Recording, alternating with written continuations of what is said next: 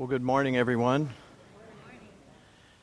Um, handouts for our uh, session today are in the back if you don't have one and would like one. Uh, it, this morning we have everyone together for, for our two sessions. We're, we're going to focus on 1 John today for those of you who are in the marriage class. Uh, we're going to take a, a little sidestep here and we're going to uh, learn about what we've been learning in First John. Now, uh, for those of you who have been in that marriage study, um, the timing is good because what we're talking about today is love. So, perfect love. So, it might be a slightly different perspective on what you've been hearing uh, on, on marriage. But I think this is going to be a really helpful perspective for you as we look at what Scripture tells us through the Apostle John. So, for those of you whom I've not met, my name is Dave Krumbacher, and uh, I've been privileged to help in teaching through this First John over the last several weeks.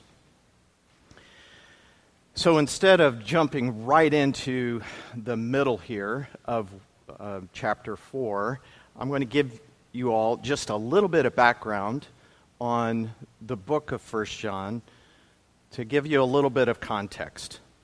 So, the Apostle John is the author of this letter, and he likely wrote this while in Ephesus in, uh, to the churches that are in that area in Asia Minor. And uh, he had exercised apostolic leadership over those churches. And, and these churches were under attack. They were under attack from false teachers who were influencing them uh, with these aberrant claims, uh, such as denying Christ's true humanity, and even saying that a mystical knowledge of truth uh, is only available to elites. Uh, it, and it was even higher than Scripture itself th- these were early forms of Gnosticism, as, as we've heard before. So John writes this and his other two epistles, 2nd and 3rd John, to deepen and confirm the faith of those that he's writing to and their assurance of salvation. And we find four main purposes of 1 John. And I put them at the top of the handout here for you to reference, in the top right. And what's really wonderful here is that John is very clear about his purposes. Isn't it great? He says, I write these things to you. I have written this to you. We write these things to you. So, those are really good clues to understand what is the purpose of this letter. So, the first purpose is joy. Chapter 1, verse 4. These things we write so that our joy may be made complete. Two, holiness. Chapter 2, verse 1 he says, I am writing these things to you so that you may not sin. Third, protection from false teachers or theological purity. Chapter 2, verse 26. These things I have written to you concerning those who are trying to deceive you. And then lastly, in verse 13 of chapter 5, assurance of eternal life. Right? A great verse. These things I have written to you who believe in the name of the Son of God, so that you may know that you have eternal life. That word know, K N O W, it appears 36 times in this letter. 36 times. So he's very much, John is very much about communicating assurance to his readers. And his approach here is by way of tests uh, tests of genuine fellowship. And those tests come in two forms doctrinal tests and moral tests. And the doctrinal tests meaning what we believe, our theology. And then moral tests are the meaning, uh, meaning our attitudes and our actions. And, and John takes us through multiple cycles, spirals of tests throughout this letter. And so far, he's given us doctrinal tests on the view of Christ. He starts right there, chapter 1, verse 1. Our view of sin, antichrists, our view of false teaching. And he also gives moral tests on our view of obedience, righteousness, and of course, love. So the last time we met, when we were uh, in our First John study, we had covered the first six verses of chapter 4. And that's where John focused on testing the spirits. That was another doctrinal test that he was giving his readers. But today, we move to another moral test that follows that in chapter 4, verses 7 through 21. It's the test of love. So, love has been described many, by many people in many different ways, hasn't it? Have you ever asked a young child to describe what love means? Some researchers asked a group of uh, four to eight year olds this question What is love? Got some interesting results. Love is when you go out to eat and give somebody most of your french fries without making them give you any of theirs. Pretty practical. Uh, love is when your puppy licks your face even after you left him all day long. Somebody said that a goal that someone has is to be the kind of person that, that, that my dog thinks I am. Another, love is when you tell a guy you like his shirt, then he wears it every day.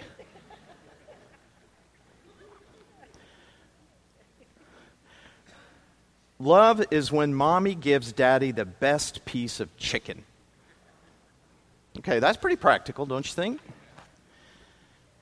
And the, the last one, you really shouldn't say I love you unless you mean it. But if you mean it, you should say it a lot. People forget. I'm like, oh, that's a pretty good one, isn't it? Pretty insightful. Well, it's fun to get a child's perspective on love, but we need to get God's perspective on love right? In this passage that we go through this morning, it gives us a full treatment of love. And he, John takes us to the very origin of the source of love, and that's God Himself. So, as I read our passage, I want you to take note of the different types of love that John mentions here. Okay, so we're in 1 John chapter 4, we're going to read verses 7 through 21. Beloved, let us love one another, for love is from God, and everyone who loves is born of God and knows God. The one who does not love does not know God, for God is love. By this the love of God was manifested in us, that God has sent his only begotten Son into the world so that we might live through him. In this is love not that we loved God, but that He loved us and sent His Son to be the propitiation for our sins. Beloved, if God so loved us, we also ought to love one another. No one has seen God at any time. If we love one another, God abides in us. His love is perfected in us. By this we know that we abide in Him and He in us, because He has given us of His Spirit. We have seen and testified that the Father has sent the Son to be the Savior of the world. Whoever confesses that Jesus is the Son of God, God abides in him, and he in God. We have come to know and have believed the love which God has for us. God is love. And the one who abides in love abides in God, and God abides in him. By this, love is perfected with us, so that we may have confidence in the day of judgment, because as he is, so also are we in this world.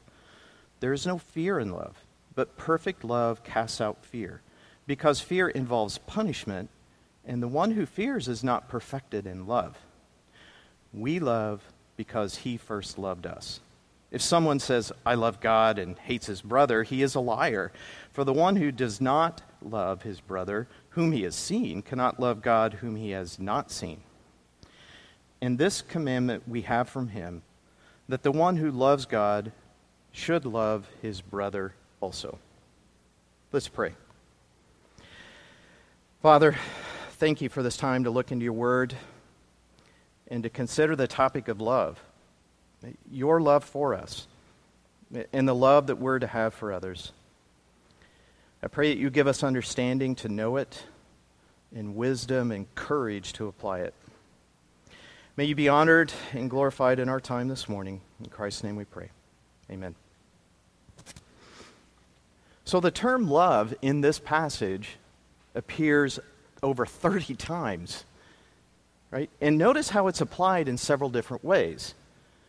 Love for one another, love from God, the love of God, that God loves us, that God is love, that we're to abide in love, there is no fear in love, and that we are being perfected in love.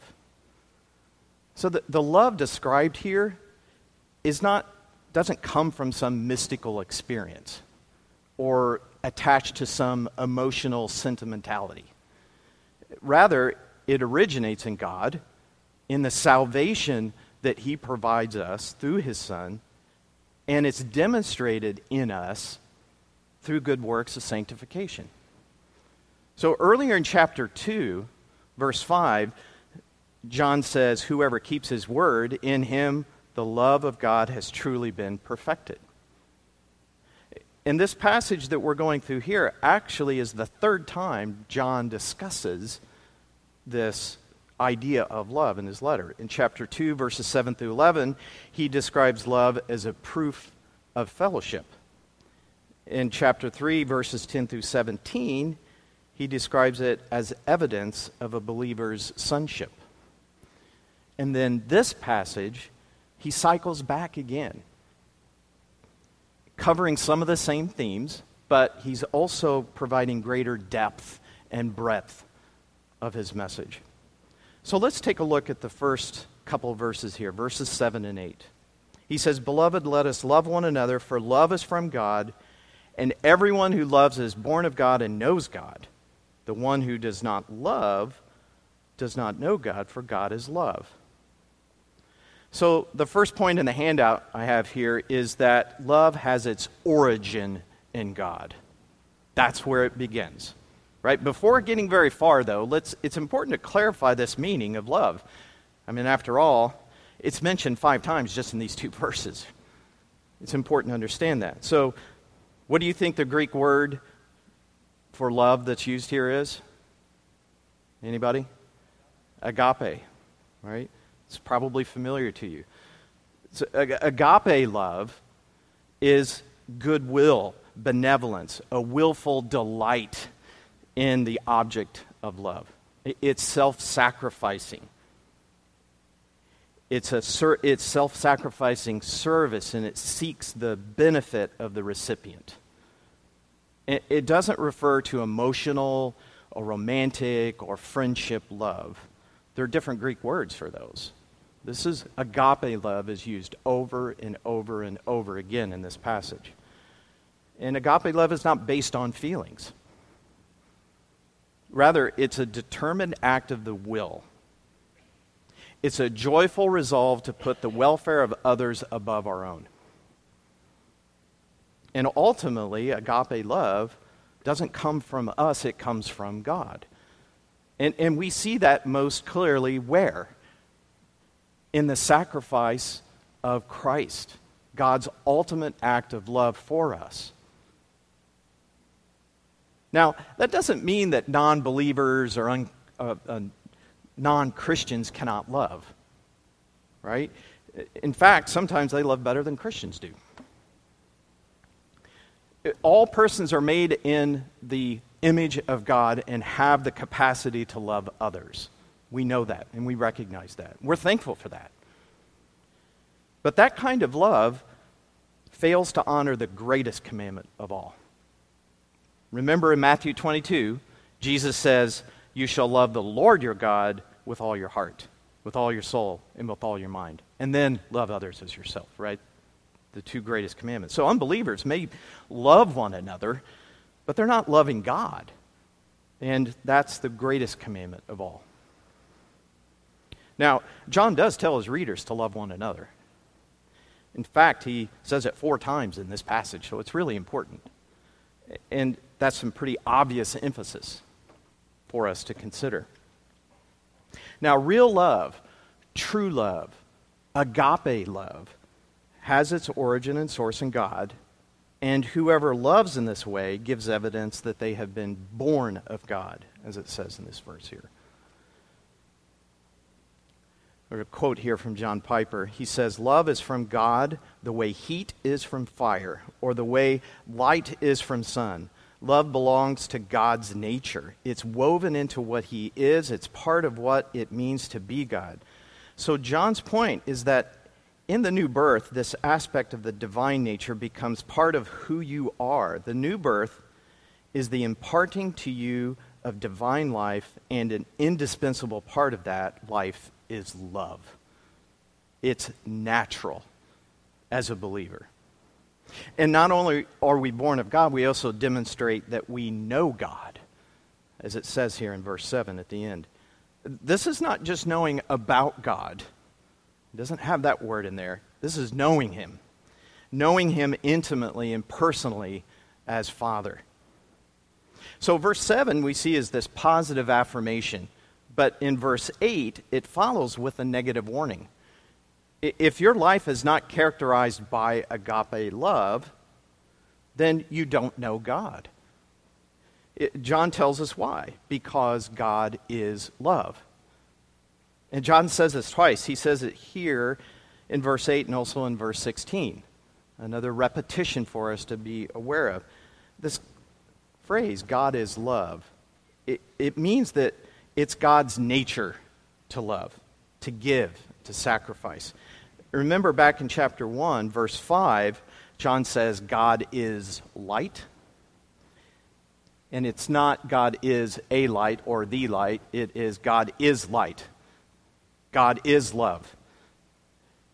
He is the nature of light, and He is the nature of love. And, and when we hear this term, God is love, that does not equal love is God. Be very careful. Right? That comes from pantheistic thinking that everything uh, of love is God. No, love doesn't define God, God defines love. Right? It's really important to get that order, that precedence right.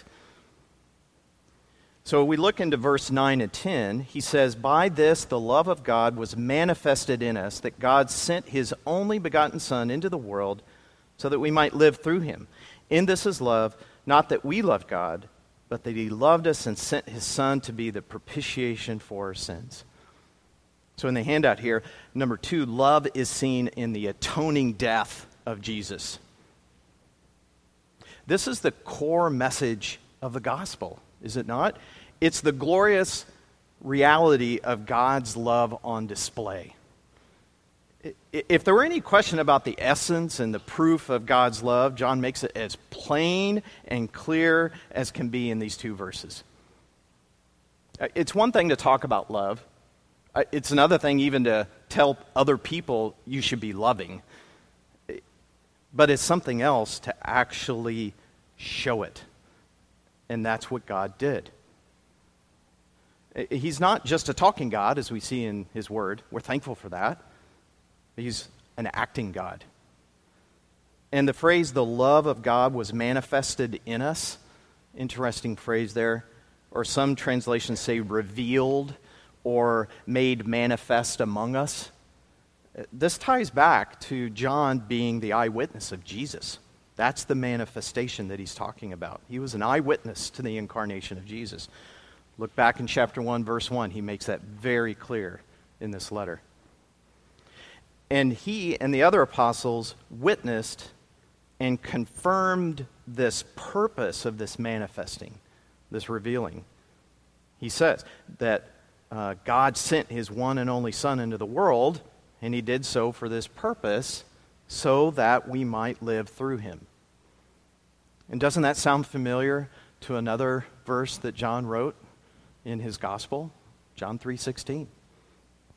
It's, a, it's the same message that he's sending here. And living through him, it, not only means eternal life, and praise God, that's uh, ours as believers, but it also means enjoying fellowship with him. It, it means a number of other things we enjoy fellowship with one another because of his love. Confessing and receiving forgiveness. walking as he walked, uh, walking in the light, as John talks about earlier in this letter, abiding in the word and his will, knowing the truth, being confident in his second coming, having victory over sin. So many different things. They tie back to the source, uh, which is God's love. And now, verse 10 is one of the most glorious and important verses in the Bible, is it not? There are a lot of great verses to memorize in this letter, but I, would put that one right up towards the top if you want to memorize one. Uh, a wonderful verse. And it gives God all the credit, does it not? It, where it belongs. Uh, we did nothing to earn our salvation, and he makes that clear. We didn't love God, but he loved us and to the point of sacrificing his only son in our place. Now, I will make one correction. There is one thing that we contributed. Jonathan Edwards said, You contribute nothing to your salvation except the sin that made it necessary. That's what we bring, and the rest is his. So, in this verse, we see God doing three things. He loved us before we loved him, even when we were his enemies. He showed his love by sending his son. Romans 5 8, but God demonstrates his own love toward us in that while we were yet sinners, Christ died for us. And third, he sent his son to be the propitiation for our sins. And that word is very important. It means atoning sacrifice. We, we discussed this a few weeks ago back in chapter 2, verse 2. If you look there, you will see a very similar statement that John makes. Christ's sacrificial death on the cross satisfied the demands of God's justice, appeasing his holy wrath against believers' sin. That is propitiation. That wrath that should have been ours was poured out on Jesus. And John makes that very clear. Tim Keller says the gospel is that Jesus lived the life you should have lived and died the death you should have died in your place so God can receive you not for your record and sake, but for his record and sake. That pretty much puts everything in its right place, doesn't it? I really like that. Verses 11 and 12. John says, Beloved, if God so loved us, we also ought to love one another. No one has seen God at any time. If we love one another, God abides in us, and his love is perfected in us. So, the third point here is that love is perfected in us when we love others. So, John makes an obvious connection here between God's love for us and what we are to be doing to others, that we're to be loving them. It's not a disconnected command. Instead, it's connected to a reason, a source. God, God's love for us is our reason to love others. And sometimes that's easier said than done, isn't it? Uh, we're to love others even when they're unlovable. That's agape love. And loving others is what believers do because the love that God has shown them now fills them and they're abiding in Him. Right? Loving others, it's a natural consequence of being in a right relationship with God. In verse 12 here, it seems a little unexpected. No one has seen God at any time. Well, okay, you know that, right? But this is referring to God's divine nature. The real essence of the Godhead, it's invisible to the physical eye. Eh, God has been seen physically only through manifestations, theophanies in the Old Testament, and of course, the incarnation of Jesus Christ in the New Testament, right? Uh, John 1:18, John the apostle says, "No one has seen God at any time. The only begotten God, who is in the bosom of the Father, he has explained him or revealed him, right? Christ." So why is this verse here? If you look at the rest of the remainder of the verse, might give you some hint. He says, "If we love one another, God abides in us, and his love is perfected in us." So God's divine nature is invisible, but people will see God's love if believers love one another. That's the physical manifestation God will be on display through God's people, showing that He abides in them. That's how people see it. And not only does God abide in us, He says His love is perfected in us, the end of verse 12. So, that word perfected, we might naturally want to go to the extreme and say, does this mean we're perfect individuals? No. We all know that, don't we? What this indicates is being brought to maturity or accomplishment. Our love for God and others is not technically perfect, not on this side of heaven, uh, but it's matured and it's demonstrated. John Stott said, Mutual Christian love is the evidence that the unseen God, who was once revealed in his Son, is now revealed in his people when they love one another. So, verses 13 through 16, he continues By this we know that we abide in him, and he in us, because he has given us of his Spirit.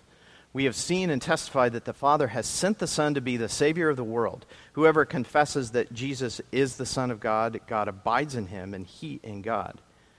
We have come to know and have believed the love which God has for us. God is love, and the one who abides in love abides in God, abides in love, abides in God, and God abides in him. Lots of words, lots of abiding.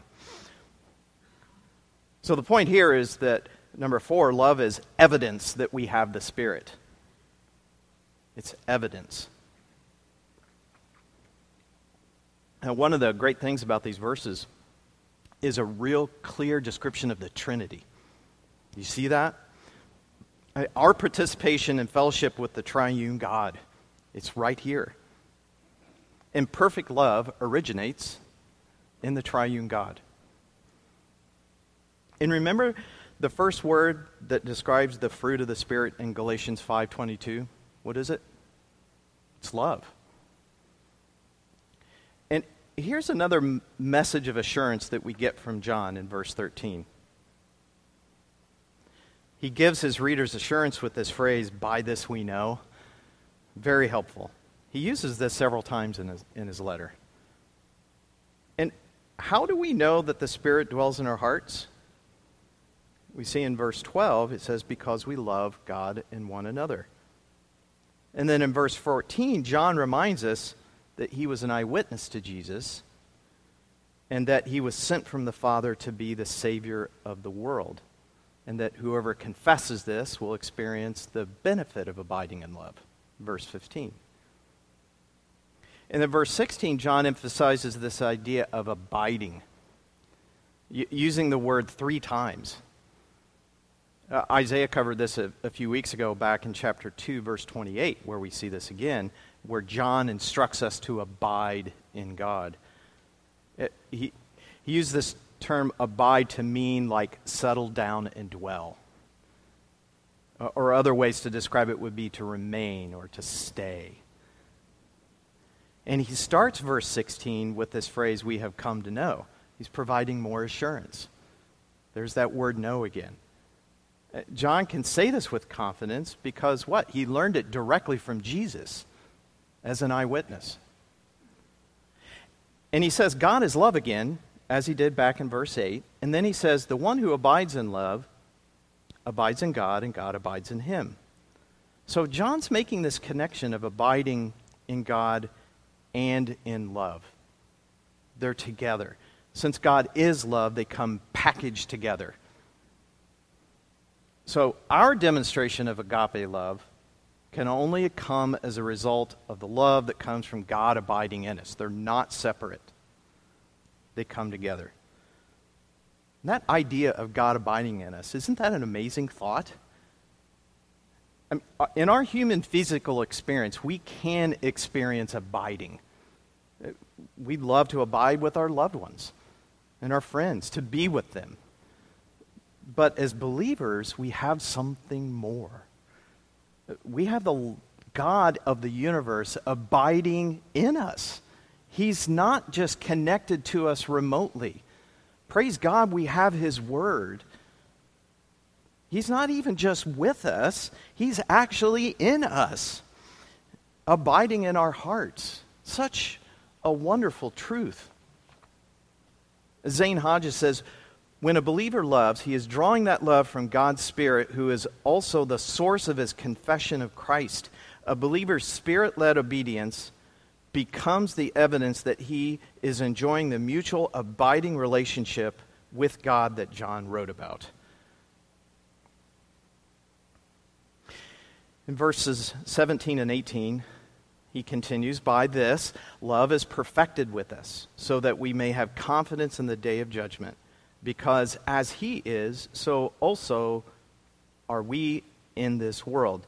There is no fear in love, but perfect love casts out fear, because fear involves punishment, and the one who fears is not perfected in love. So the fifth point here is that love gives us confidence as we await the day of judgment. Uh, John changes his focus here, bringing up these concepts of judgment and fear. And up to this point, John's built his argument that believers are loving others, possessing the Spirit, confessing the Son, abiding in God in his love. But these culminate into a couple ultimate purposes. One, confidence when standing before God on Judgment Day. And two, complete absence of fear at that time. And that's possible how? Because God sees believers as he sees Jesus. that confidence and that absence of fear is the perfect result of God's work in a believer's life. In verse 17, he uses this word perfected again, indicating this idea of completion brought to maturity. And abiding in the love of God gives us confidence and boldness for Judgment Day. Why? Well, at the end of verse 17, we read, Because as he is, so also are we in this world. Now, I'll admit, when I first read that, I wasn't quite sure what that meant. I really needed a lot of help here. And thankful for our other commentators who are a lot smarter than me to help me understand what he's talking about here.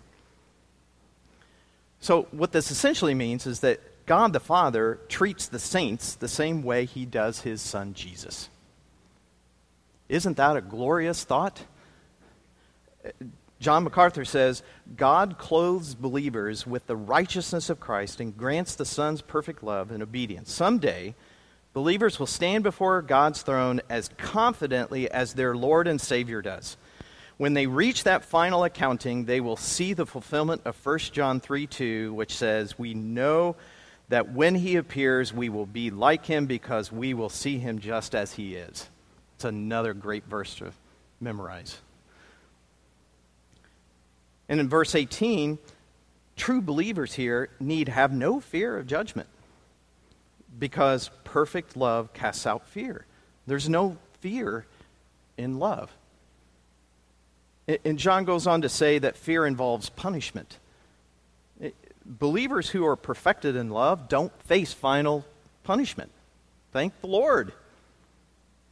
But anyone who fears God's judgment is not perfected in love, as he says. So this is evidence that something is not right, something is wrong.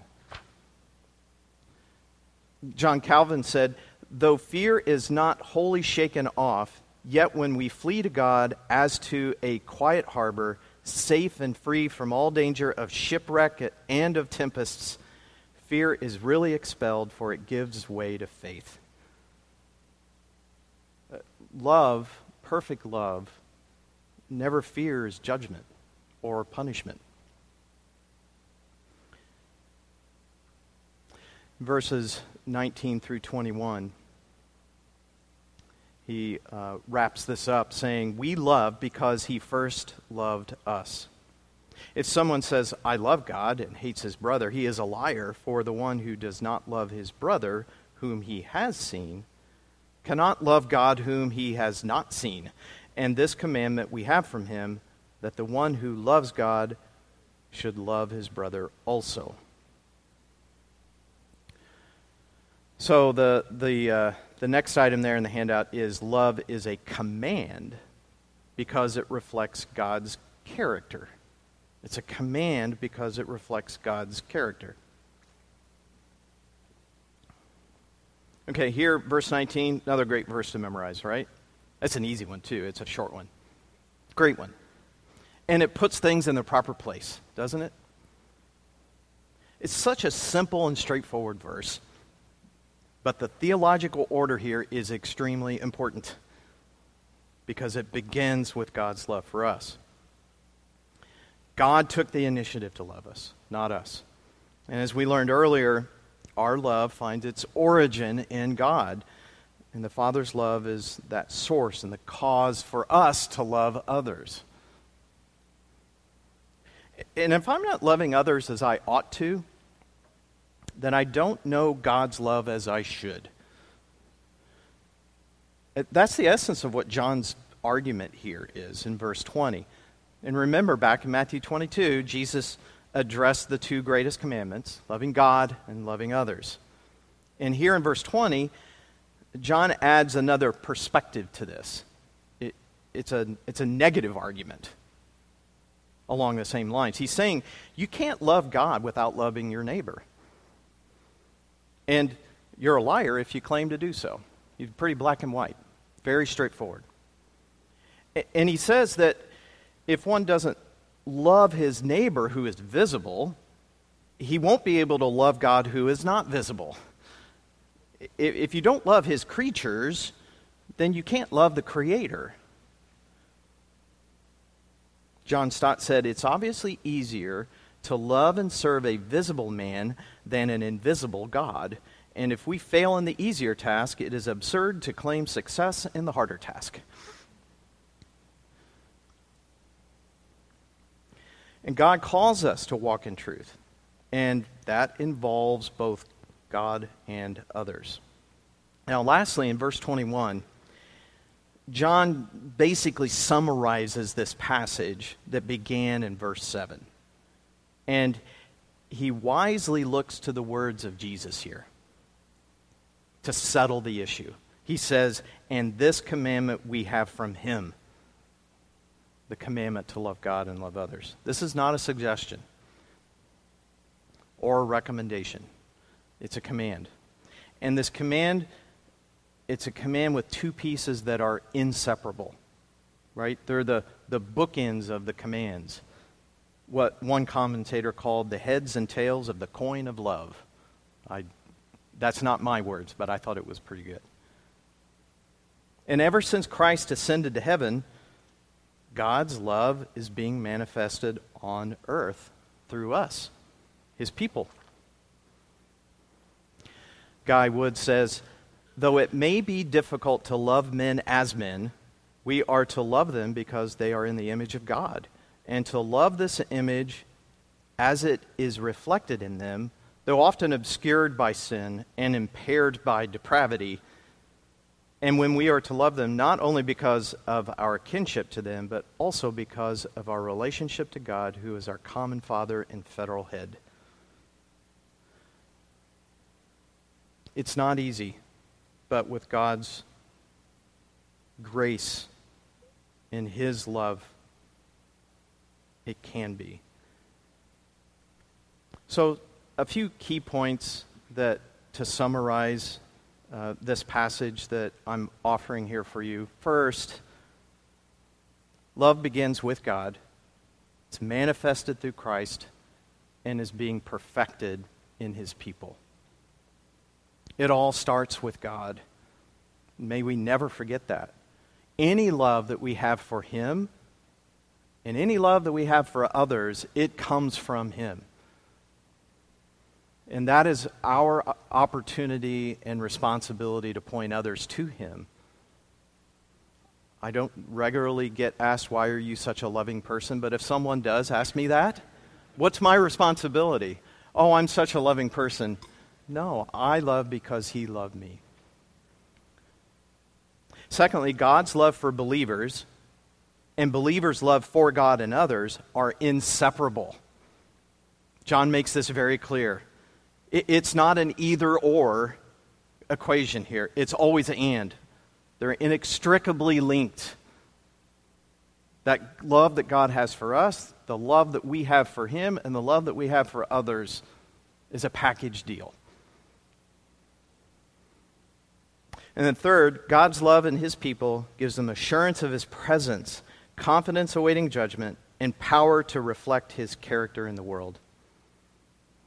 So, God not, does not only love us, but He gives us assurance and confidence. That's a wonderful truth. And then, lastly, a couple questions to consider. My, I'm meddling just a little bit with a couple questions to take home. So, one, how has your understanding of God and His love for you increased your love for Him? Take some time to meditate on this. The fact that God loved us when we were unlovable. The ultimate agape love demonstrated. That, that should spur us on to love Him more. And if you don't think you're doing that, then pray to God to give you that love. Plead to Him. Stay in His Word. And secondly, when do you have trouble being a loving person? I mean, on this side of heaven, we're never going to love others perfectly. Sometimes it's especially difficult. If there are particular situations where that's the case, take those in prayer to the throne of grace. Repent where needed. Uh, and plead to the Father to give you his love for others that you cannot generate on your own. Let's pray. Father, uh, we praise you for your love for us. A love that began with you and not with us. Thank you for sending Jesus to be the propitiation for our sins, making us right with you. Thank you for abiding in us and for your perfect love that gives us confidence in our future and it casts out all fear. And, and with that knowledge, pray that by your Spirit, we would love others the way that you have loved us. Pray you would bless the hour to come as we continue to worship you. In Christ's name we pray. Amen.